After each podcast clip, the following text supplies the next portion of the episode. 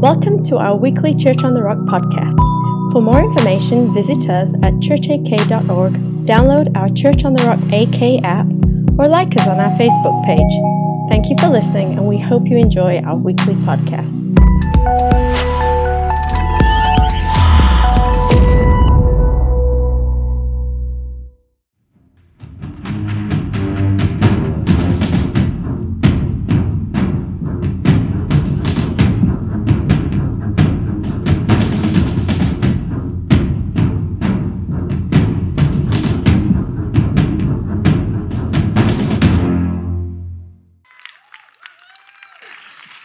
Well, all right, all right, all right.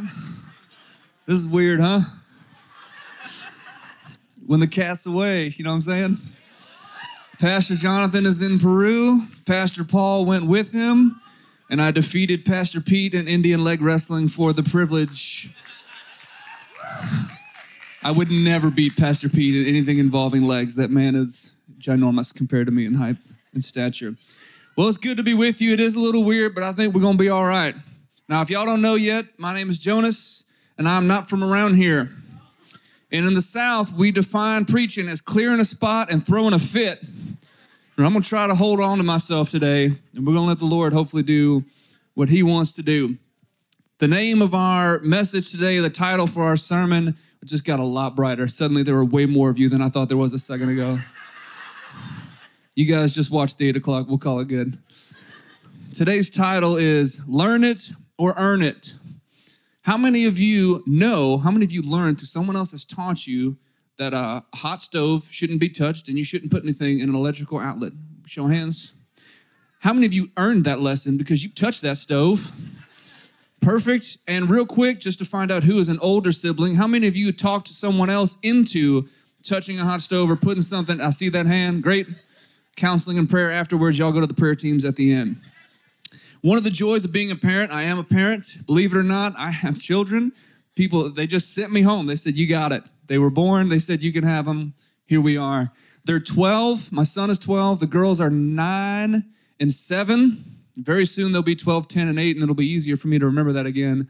And the, one of the joys of being a parent, because there are so, so many. I'm told they're coming. Anyway, one... Y'all, I haven't slept in thirteen years. One of the joys of being a parent is figuring out if your kids are going to be learners or earners. You know what I'm saying? When it comes to these tests. Now, one of our kids was sick. They were little, very little. I think, I don't know, four, something like that years old. And they had in Tennessee what we call the backdoor flu. You know what I mean? A little bubble gut. Y'all know what I'm talking about? Okay. So I explained to them. We woke up. There was an incident, and we just explained, like, look, if you even kind of think maybe sort of, you're going to need to use the bathroom. You got to get on it. Hot step it right on in there. Do what you got to do. All right. I felt like it was clear. We nodded. There were agreements. Yes, Daddy. Great. We have another accident. You say we. It was just them. It wasn't me. I promise. This time.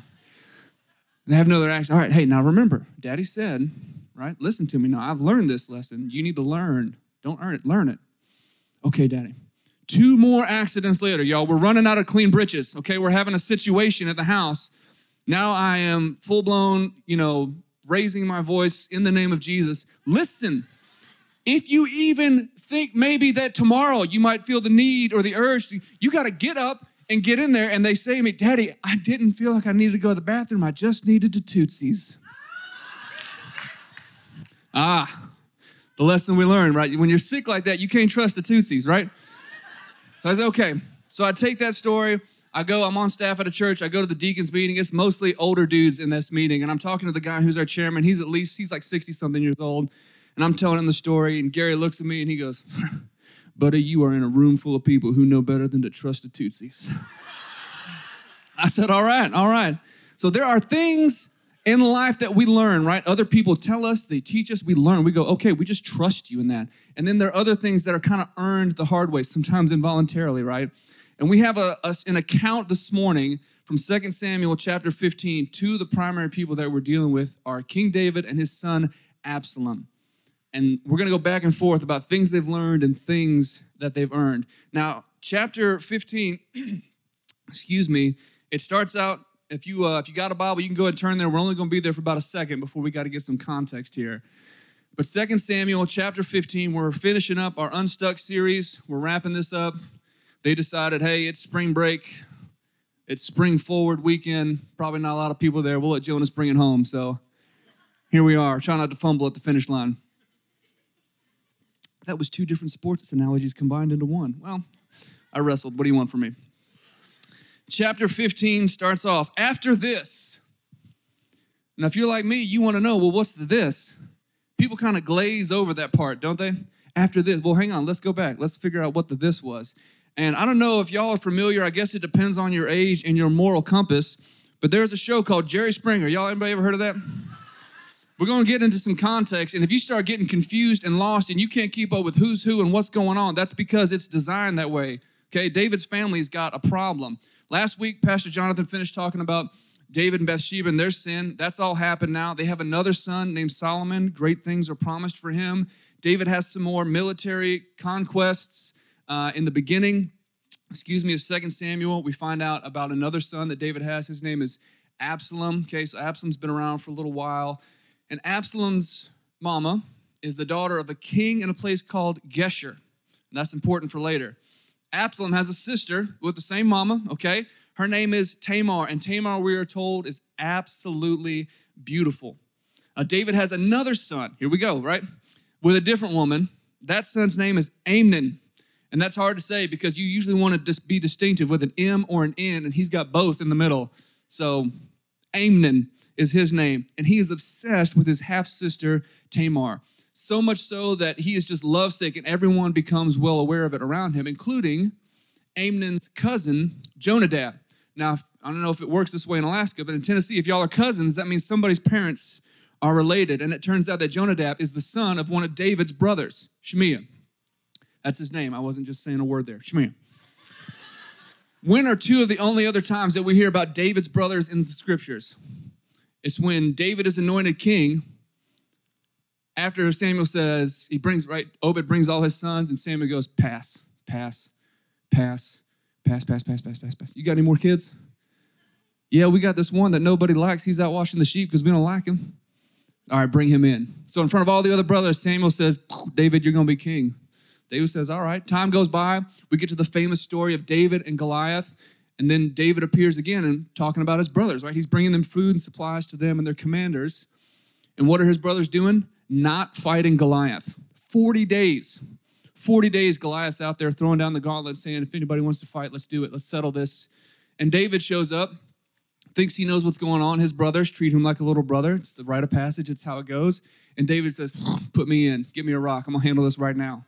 David takes out Goliath, cuts off his head. We leave that out in children's church. Sorry, if children, if you're in here, but it's like the coolest part of the story. We're just going to glaze it over, right? You're not going to paint that mural on the kids' wall. If they do, leave that church. I'm just telling you right now. You know, boys and girls, we're going to sit down and be quiet or else, right? Okay? So David's brothers, most likely, this is my insertion here, most likely not a huge fan of David. Probably not the best. So Jonadab is probably growing up not hearing great stories maybe about Uncle David and how great he is. So anyway, Jonadab and Amnon get this plan together. Amnon ends up raping his half-sister Tamar. David does nothing about it. And two years later, after that goes by, David's other son, Tamar's brother, can't stand it. He has Amnon killed. Gone. Settles it. It's a bad, it's a bad deal. Remember Absalom's mama, though, right? She was the daughter of the king in Geshur. So Absalom has his brother killed, obviously knows that's not going to go great, takes off, he goes, runs, and lives with his granddad, who's the king over in a different city.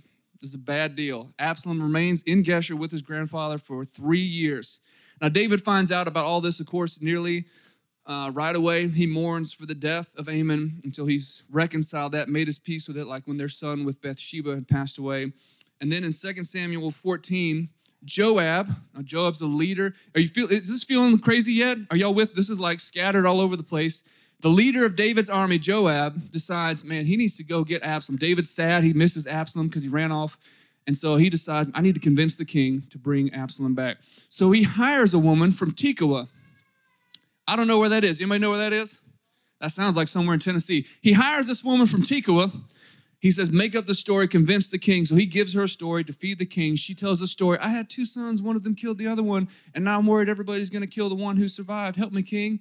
And King David's like, cool. Don't worry about it. I'll take care of that one who survived. I got you. And she's like, but why?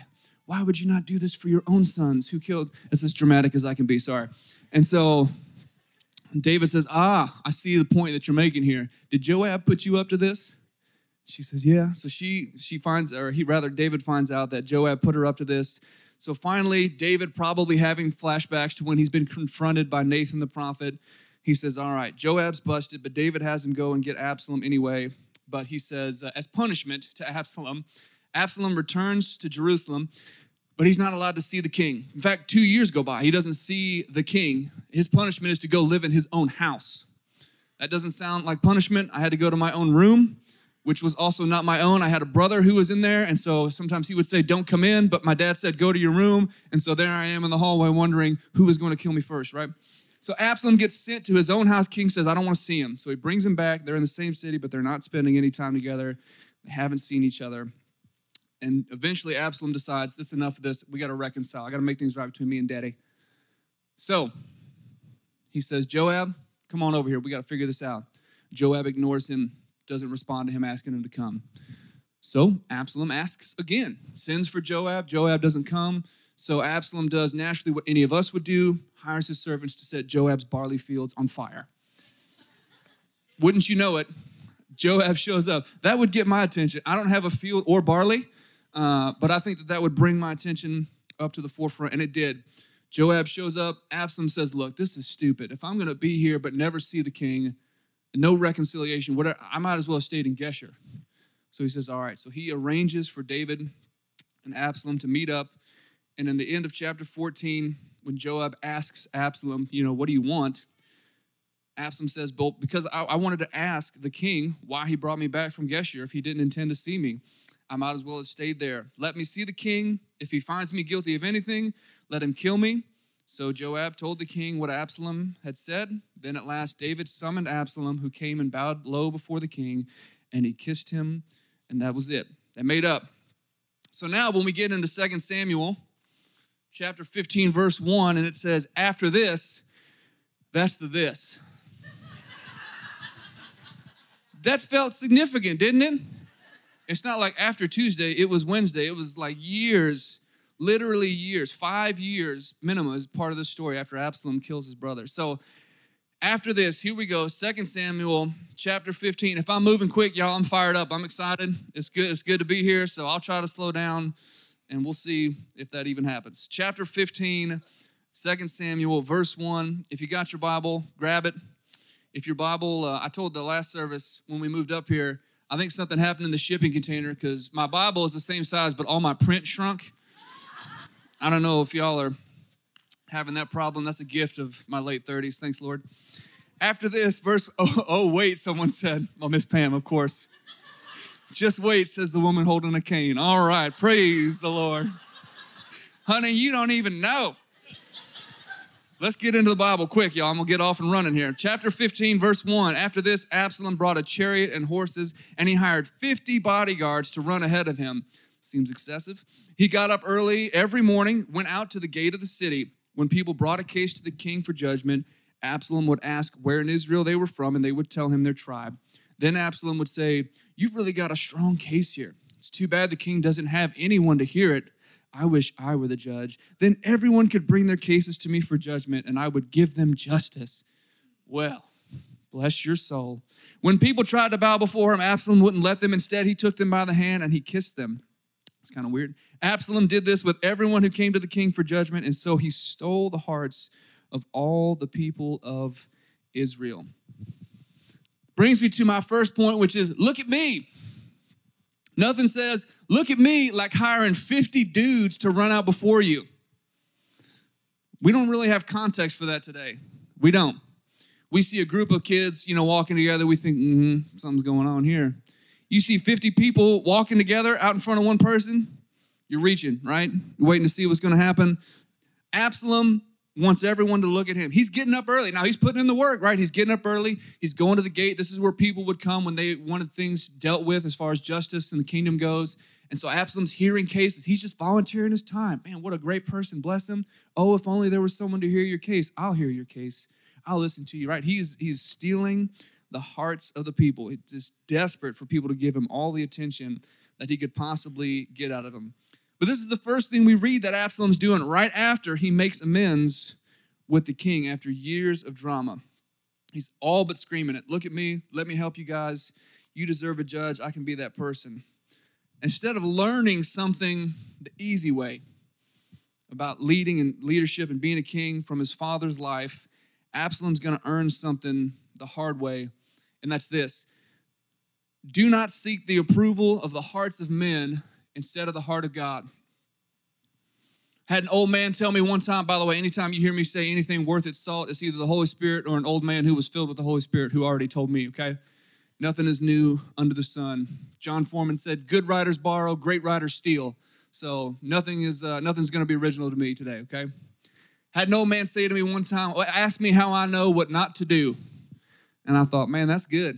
And I have been in student ministry prior to this, my wife and I, for about seventeen years or something. And I had a lot of kids that, you know, would learn things from us. And I said, man, ask me how I know what not to do. And Absalom's going to earn some things the hard way.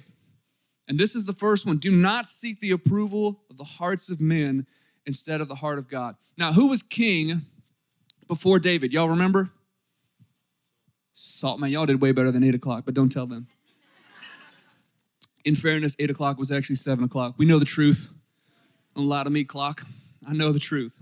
Saul was the king. And one of Saul's biggest downfalls became this. Saul became so interested in pleasing the hearts of men instead of the heart of God first that it started to wreck his leadership over and over again. Saul has this instance where they're, where they're waiting for the offering and the sacrifices to be made. He's waiting for the priest to come to do it, and he gets so impatient. He becomes so nervous with what the people are going to think because it feels like it's taking so long for the priest to get there. He says, I got it. I'm not the priest, I'm the king, but I can handle this. And he does it, and in the middle of it, the priest shows up and says, bro, what are you doing? He said, well, man, you were late. He said, okay. I mean, it starts when I get there. I'm the priest. I have my job. You're the king. You have your jobs. This is not like today when Pastor Jonathan's gone and we'll just put the worship pastor in. This is not how this worked in the Old Testament, right? You were a special person from a special tribe with a special assignment. That's how that worked. So Saul gets nervous. Once he's worried about what the people are going to think, does it himself. And then later we get back to that famous story of David and Goliath. Saul becomes so concerned with what other people are thinking that it leads him to paralysis in his leadership decision-making. Goliath is throwing down this challenge day after day. forty days, Saul can't figure out what to do to make everybody happy and not lose his power and authority and how he's going to look to the men. David saw this, and he learned this lesson. Absalom chooses not to, and instead he's going to earn some things the hard way. Whose approval, though, are you and I seeking first in our lives? Because it's okay to seek the approval of others. I want my daddy to be proud of me, I want my mama to be proud of me, et cetera. That's okay. I want them to approve of me and the things that I do and what God's doing in my life. But whose approval are we seeking first? It gets real tricky real quick. We start getting confused. Well, who, who really am I pursuing?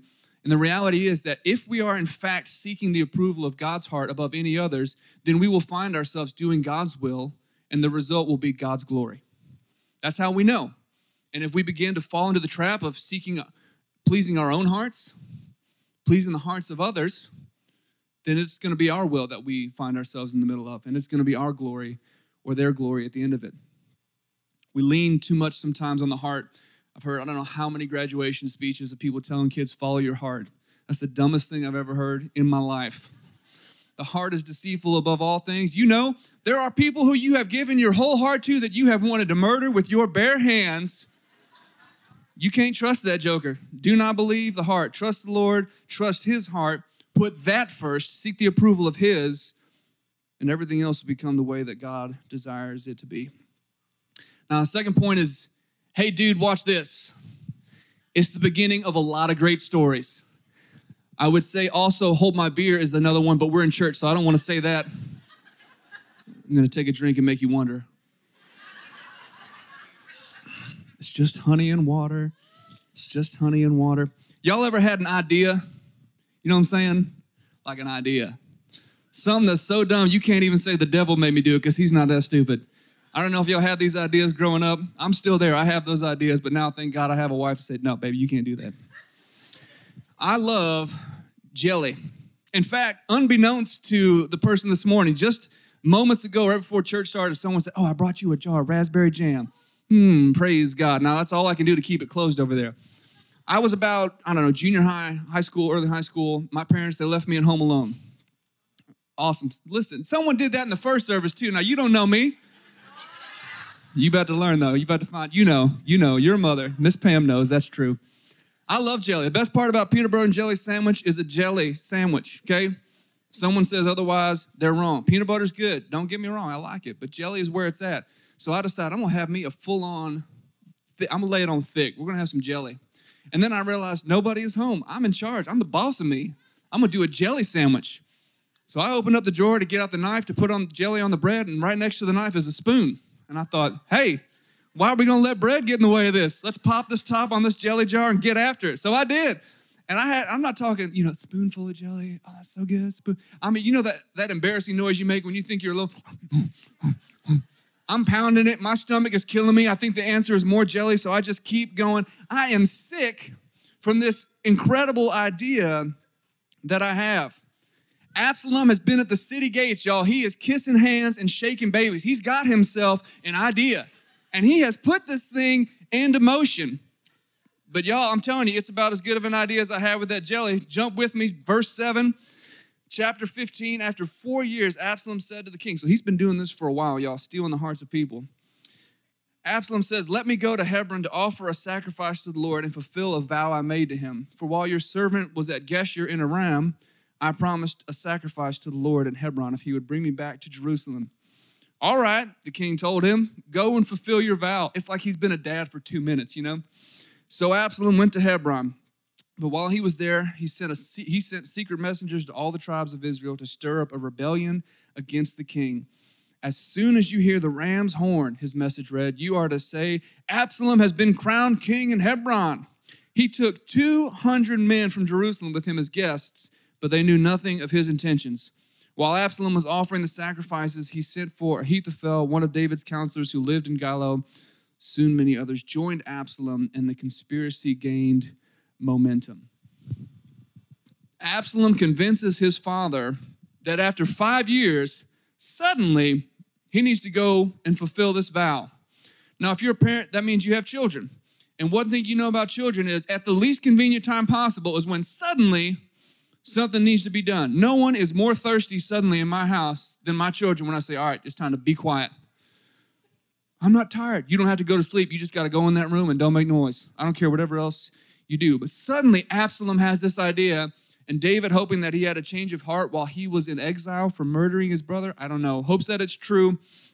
He says, you go ahead and do this. And then Absalom starts to recruit people. Now, have y'all ever been a part of somebody else's idea? If you have older siblings, you have been a part of somebody else's idea. My brother and I were kids. We were living in Memphis. We were young. I don't know. We were eight and ten, something like that. We might have been younger. And we were riding our bikes, and we decided we want to go faster. And my brother decided the best way to do that is if we tie our bikes together. It sounded like a great idea. I was in. Now, we didn't tie our one like around his seat and then straight back to the base of my handlebars, because then that would be him pulling my chubby butt. Now, listen, y'all. You already heard me tell you I love jelly. I'm telling you, I was four foot two both directions. Four foot two, one hundred fifty pounds. We would go into the department store, and my mother would say, where's your husky section? My son, he's husky. Because she needed to announce that. We couldn't just look for the sign. I'm sorry, I'm getting into counseling here. Forgive me. So we knew he didn't want to pull me because that wasn't going to make us go faster. So we got smart. We took my sister's jump rope, and we tied our handlebars together next to each other. Yes. Full send. We're going down the road. I'm telling you, we were this close to a Guinness Book World Record. We're at Mach one. We're hitting Mach two. And we are just ripping it down the asphalt. And then we had to turn. We were not going very fast anymore. We fell to the ground very hard. And I don't know who, we mixed up teeth. It was a mess, y'all. It was, it was a nightmare. We got to be careful, right? Absalom starts grouping people in. two hundred of these dudes don't even know what they've become a part of. Other people, they absolutely know. He sends them out as spies. When you hear this noise, you start yelling that Absalom is king. And Absalom's rebellion begins to grow, and it finds success. And once again, instead of learning something from those who had gone before him the easy way, he's going to choose to earn something the hard way. Now, remember, who was king before David? Saul. You guys are good. You guys don't need that extra hour of sleep. Don't believe what they tell you. That's right. That's right. Saul is king before David. Excuse me. There's an encounter in First Samuel where David learns firsthand that you do not stage or execute a rebellion against God's appointed authority. Under what not to do, at the top of that list, David learns, do not stage a rebellion against God's appointed authority. Saul was still king. He's hunting David. And when you hunt something, your intent is typically to what? Kill it. They can't find David anywhere. He's hiding all over the place with his warriors and stuff. And Saul decides, we got to take a break. I got to go to the bathroom. He goes into the cave. This is a true story. This is not me just making another bathroom reference, okay? He goes into this cave. Well, unbeknownst to him, David and his men were already actually hiding in this exact same cave, just a little bit deeper in. So, so David and his homies are like, this is it. In fact, David's, some of his trusted guys who have been his with him the whole time, excuse me, they're telling him that God himself put Saul in this cave specifically so that David could kill him and take the throne that he had been anointed eventually to be the king and take, but that still didn't make it a good idea. David kind of gives in just a little bit in the beginning. So he creeps up on Saul. He's close enough that he gets his robe and cuts off the corner of Saul's robe. Y'all know that feeling when you find a good hiding spot, you get all weird in your tummy. Then you got to go to the bathroom because you're all nervous, right? David is this close, and he cuts off a piece, and as soon as he does it, the Bible tells us that something bothered him in his conscience, and he backs away, and he tells us, guys, this, this isn't it. This is not what I'm supposed to do. So eventually Saul finishes up. He goes out of the cave, and once he's a safe distance away, David comes to the cave and makes it known. He hollers down at Saul. That's what you do in the South. You holler at somebody. And he tells him, look, man, I could have killed you, but I didn't because I'm not going to repay evil with more evil. You are God's appointed king. Right now, God is the one who has you in authority over me. And so my job is to not do that, to not rebel against that. It's to be, even though Saul was hunting him and all these things, there will always be a million ways that we can convince ourselves that an idea that we've got all of a sudden is the right idea, but that doesn't make it right. In this case, for Absalom, it makes it quite wrong. In fact, if we're not already in tune with the Holy Spirit, when those opportunities come, we're not going to feel anything. We're going to go forward with it. I tell people all the time when they're sharing a moment of conviction with me, they feel broken, they feel guilty. And I said, listen, that's good that you're responding to that, but you need to know that feeling guilty, something pricking your conscience and stopping you, is a reason to pause and rejoice and give thanks. That is a sign that God has changed your life, that he has redeemed you through the name and the power and authority of Jesus Christ, and that his Holy Spirit lives within you, and that when you went to do something that God did not want you to do, the Holy Spirit convicted you, and that thing in your conscience clicks. Now, people may feel guilty for doing wrong things, but you don't feel bad in your conscience. You don't have that conviction in your heart if you don't have the Holy Spirit of God living inside you telling you, no, you shouldn't do this. So when you find yourself in that moment of failure, that's all right, but rejoice. If your conscience has been activated, you have that guilt because you know it's sin. Rejoice because Christ is king and he's king of your heart. Celebrate that he would stop you from making it worse than you already did. Otherwise, if he is not within you, you find yourself in a position like Absalom did, pursuing one terrible idea after another. The enemy wants us to live in the shame and the guilt that comes from bad decision-making, but God says, no, rejoice. For I've told you that that's wrong, and now you know it, and you're responding to that in obedience. Come on. Praise God. Praise God. In verses thirteen and eighteen, David is told by a messenger, look, he says, the hearts of the people are with Absalom. So David tells himself and six hundred men that are with him, pack it up. We got to go. We got to start getting out of town. So finding out that Absalom Uh, it's ha- he's having to pack up and get out of the out of the city, seemingly begins to kind of take its emotional toll on David. And that brings me to my next point, which is Eeyore. If y'all think I didn't make sure that's how you spelled that about one hundred times before I put it up here, you are wrong. That's the most country way to spell something I've ever seen in my life. Eeyore, E, no, double E, make it a double E. Your, Y O, anyway, forgive me. Y'all know Eeyore, Winnie the Pooh, he's the donkey. He is someone who's a, a Debbie Downer. Uh, he would be a glass half empty kind of guy if his glass wasn't always knocked over, you know what I mean? Yeah, or broken, that's right. I threw in a couple of quotes here. It's Eeyore looking at this shabby, sad excuse for a house, and he says, well, this is my best Eeyore impersonation. Not much of a house, just right for not much of a donkey. Don't worry, about, don't feel bad for Eeyore. He's dramatic, oh my gosh. Come on, y'all. He's purple, yeah, that would make me feel weird too. Don't worry about me. Go and enjoy yourself. I'll stay here and be miserable. It's kind of like when my seven-year-old, every day, bless her, she's my favorite seven-year-old. Every morning she says to me, Daddy, where are you going? I said, well, baby, I'm going to work. And with her whole body, she goes, oh, again. The baby, I am with you. But in order for me to stay with you, I have to leave you for just a little while. God bless every mother who stays home with their children. Man, mm, praise God. Anyway, on his way out of town with six hundred men and then some, David is seemingly starting to turn into a little bit of an Eeyore. But I, I, let's check out some of these verses that we have that are maybe a little bit indicative of that. In verse nineteen, then the king said to Ittai the Gittite, what a, what a name, Ittai the Gittite. I'm telling y'all, these people are country. Why should you go with us to return and stay with your king? Absalom's not king. That's not how that works.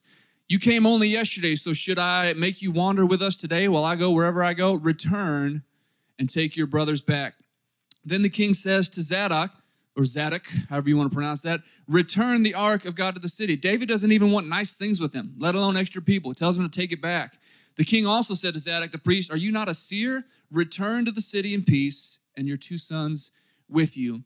And then finally, and David was going up uh, the ascent of the Mount of Olives, weeping as he went, his head was covered, and he was walking barefoot.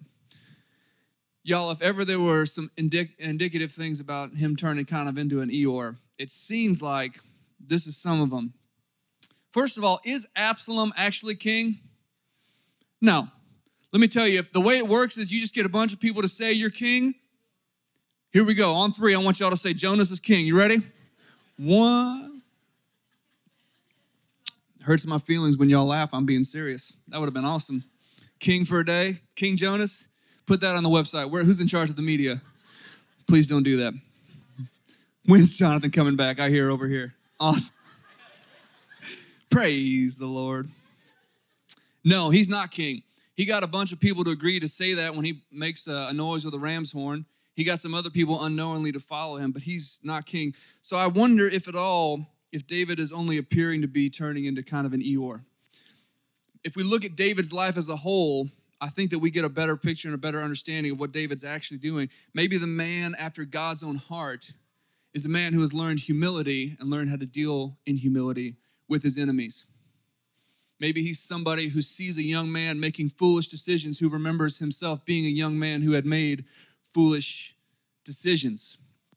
That's that's that's that's what I'm inferring, at least, I guess. We talked earlier, uh, we kind of brought in this element of pride, and pride is it's an overestimation or a misunderstanding of our purpose and our ability. What I mean is, Absalom began to assume that his purpose was to be king. It was not. It was pride that told him that, that he deserved to be king. And he thought he could do it. He overestimated his ability. You ever, ever, ever uh, overestimated your ability? We don't have time, but man, I got stories. We can, we can grieve together over those and rejoice that God is good. But it would stand to reason that humility is the opposite of those things, that David had a firm understanding of his purpose. And he certainly at this point in his life had a firm understanding of his ability. If we look at verses twenty-five and twenty-six and we read them all the way through in this chapter fifteen. Verse twenty-five says, then the king instructed Zadok to take the ark of God back into the city.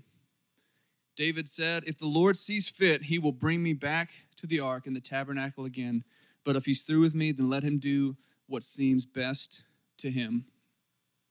That sounds an awful lot like somebody who understands his purpose is to serve God, and that if God's done with that, that's all right, it's time.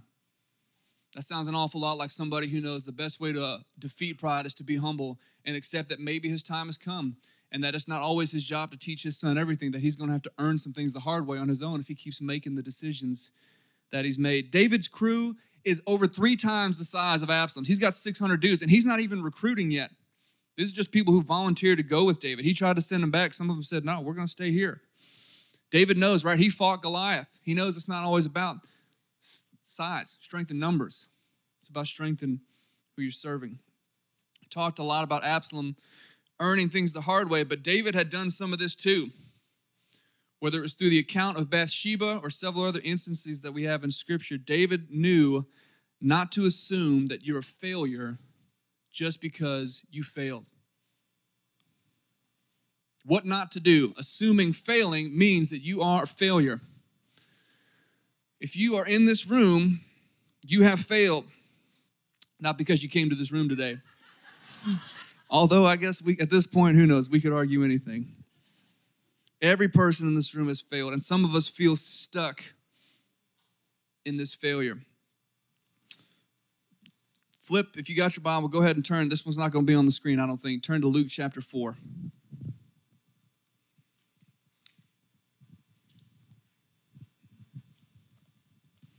If it looks like I'm struggling to see these words because they're so tiny, that's exactly what's going on, I promise. Chapter four, we get this, it's, it's titled The Temptation of Jesus. Jesus has just finished being baptized. He's coming up out of the water, and he's headed out into the desert. And we start at verse four, excuse me, chapter four, verse one. Jesus, full of the Holy Spirit, returned from the Jordan and was led around by the Spirit in the wilderness for forty days, being tempted by the devil. And he ate nothing during those days, and when they had ended, he became hungry. And the devil said to him, "If you are the Son of God, tell this stone to become bread." And Jesus answered him, "It's written that man shall not live on bread alone." And he led him up and showed him all the kingdoms of the world in a moment of time. And the devil said to him, "I will give you all this domain and its glory, for it's been handed over to me, and I give it to whomever I wish. Therefore, if you worship before me, it shall be yours." Jesus answered him, "It is written, you shall worship the Lord your God and serve him only." And he led him to Jerusalem, and had him stand on the pinnacle of the temple, and said to him, "If you are the Son of God, throw yourself down from here, for it is written, he will command his angels concerning you to guard you, and on their hands they will bear you up, so that you will not strike your foot against a stone." And Jesus answered and said to him, "It is said, you shall not put the Lord your God to the test." When the devil had finished every temptation, he left him until a more opportune time. Where Absalom and David and you and I and countless others have failed, Christ perfectly succeeded. Always. Facing the temptations of pride and power, one person after another has failed all throughout history, but not Jesus. Jesus was tempted in these things and in all things, the Scripture tells us. He was, he was tempted in all ways that you and I find common to ourselves, and he was tempted in ways that are unbelievable to us. I don't know if anyone's ever, if you've ever had that experience. I've never had anyone take me up and say, "Hey man, I can make you the king of the world. Just bow down before me." I've never had that. But Jesus faces this and more in a perfect way. The way out of pride is always humility, and humility is always what Jesus chose. Scripture's clear that he was so humble that he took our form. He became a person. He left heaven, took on the form of a human being, came down to earth, pays the price for our sins, died, buried, resurrected, rose again so that we could have eternal life. He went to that form, that level of humility for you and I. These men would continue to lose sight of their purpose and overestimate their ability, but not Jesus. Not one time was he confused about his purpose. About his purpose. Not one time was he uncertain or overestimated his ability. Would you stand and join me? We bring this to a close here. Jesus knew that his purpose was to glorify the Father in heaven. He knew that he had all power in heaven and on earth, yet he did not yield to using that power for anything other than the purpose of glorifying God. The series is called Unstuck. Some of us have been stuck, some of us are stuck, some of us are going to get stuck. That's just kind of the way that life works. And the way out is the same way then as it is now. That's through Jesus. Absalom knew, Absalom didn't get it together. And David didn't get it together. But God said, one day through your line will come the perfect son of David. His name is Jesus, and Jesus only has it together. And if you and I have any hope of getting unstuck from the things that are going on in our lives, whatever they may be, it's going to be only through Christ. If we're going to get unstuck from seeking the approval of the hearts of men, if we're going to get unstuck from rebelling against God's authority in our lives, if we want to get unstuck from our failures of sin so that we don't feel like a failure just because we failed, it can only be through the power and the authority and the humility of Jesus. That's the hope that they had then. It's the hope that we have now, and it's the hope that we will always have is Jesus. Church, pray with me, please. Father, thank you for this morning, and thank you for your goodness and your mercy, Lord. I'm so blessed to pray all the time, to be reminded that we would not know goodness or mercy if it were not for you and for your word, Father. Help us to honor you, to glorify you in all things, Lord. Help us to learn from your word, from those who have gone before us, and not strive in foolishness to earn things the hard way, Lord. It's not a badge of honor, it's just a sign of foolishness and pride and immaturity, Lord. So help us to be humble and to choose that, that we would not have to be humbled by you, Lord. Thank you for your goodness all the days that you give us. Jesus, in your name we pray. Amen. Church, our prayer ministry teams are going to be on the sides over here in the room. If you need that, please go spend some time with them. We're so pumped that you came. Thank you guys for coming. Thank you for staying after you came. All right, and you found out it wasn't going to be Pastor Jonathan up here. And please be sure to say hey to the Napiers on the way out. Talk to them about their ministry. Church on the Rock, God bless you. Thank you for listening. For more of our podcasts and to discover how you can connect, visit us at church a k dot org or download our Church on the Rock A K app from either iTunes or Google Play.